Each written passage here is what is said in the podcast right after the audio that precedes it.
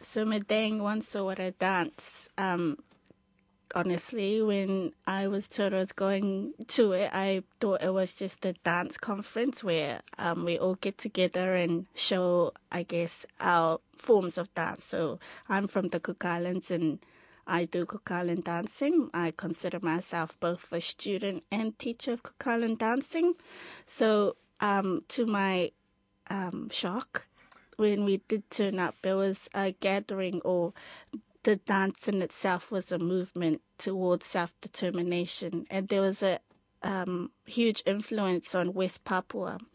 And um, I didn't know too much about West Papua at that stage, but I did leave um, with, a, I think, a, more of an understanding of West Papua and how um, my dance, So whether be yeah, my dance, my movement can contribute to bringing about self determination and solidarity to West Papua. So it's still a work in progress. Um, I'm still learning, but um, it definitely opened up my mind to what um, I guess is happening in the center of the Pacific, which um, we've put in the centre of the Pacific, which is West Papua. And the impact that that has as it ripples out mm. throughout the rest of the Pacific. Yes, for sure. Mm.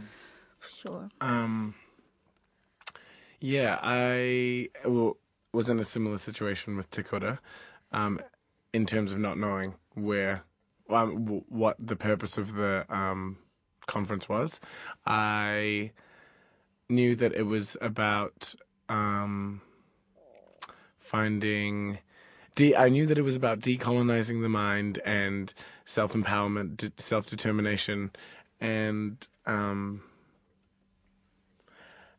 and that they were open to people. They were open to the idea of anybody coming in um, into the movement, and that was almost the confusing thing about it because it's sort of like, what am I doing in a room as a as a commercial dancer? What am I doing in a room with all these um, like activists and um, you know lecturers and academics. Like I'm I'm not sure I understand the connection, but then um yeah, like there was a lot of information over the six day conference, and there was a lot of listening, a lot of work, workshopping, a lot of talking. Um, I was not very up to date with current events and world issues, and um, and I felt like I was the a running idea was the idea of um, the empire, the empire being um, those who colonize and those who take over and those who, um, well, it's Western society, um, and and I felt like um, I represented that, like in the uh, by being there. Like I, well, the things that I liked, the things that I did, it just seemed kind of like I um, was an advocate for for the wrong side, but understood both sides. Um, yeah. Is that because you come from the West? Yes, and that's uh, and also just because of the the way my mind worked um, in terms of what I valued and what I kind of thought about the direction I see my future going in, and um, how I the the way I thought I could control my my life and my future, and um, what I knew about my past, and um, and how I looked at the present. Um, yeah, like I felt like I was just like, oh, let's have fun. Um, yeah, like it was more about like it was selfish essentially is what it was. And then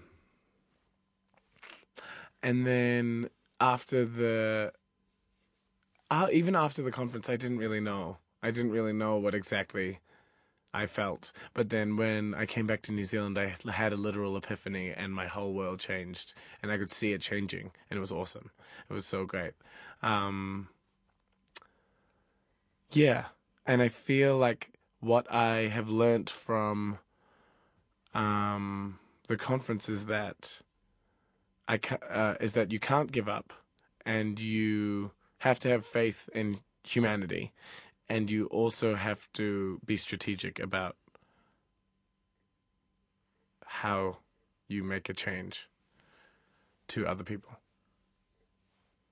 Um, in terms of trying to get people to realize, trying to get people to change their lifestyles to better all of us as a human race. Very Ultimately. ultimately, but um, Rock on. yeah, Rock on, brother. I Shout guess, to that. I guess I just um, put into more context. I mean, I gave Tekura and Manoa material, like, you know, background about the event, but it's sort of one thing to read it and then another thing to be surrounded by The reality of it. yeah, and and what the what the Madang uh, Wansolwara dance um, conference was was a gathering of artists, activists, students, and really only a handful of academics.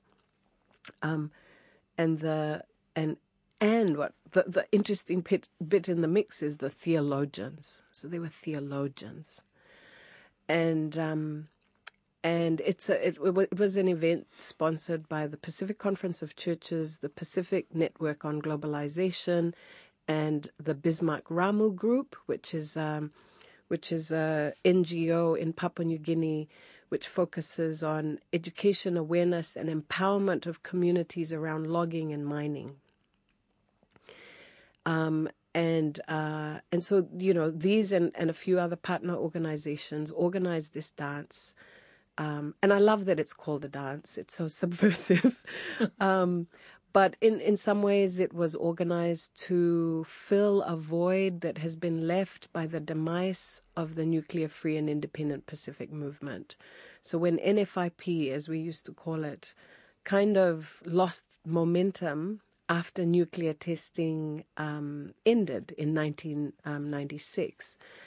Um, all these NGOs, all these um, community based organizations that had once worked very conscientiously together in solidarity across the Pacific had nothing bringing them together anymore. And they kind of just fell into their own patches and were working, going back and kind of working on on on their kaupapa in isolation.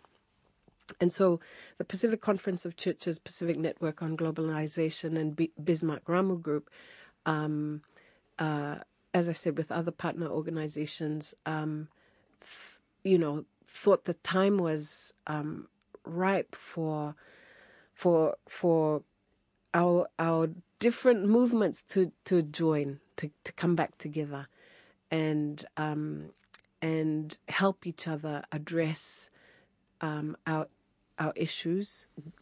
And the in- commonalities? yes, work in solidarity. Um, you know, um, uh, whether it's political self determination or environmental self determination or cultural self determination.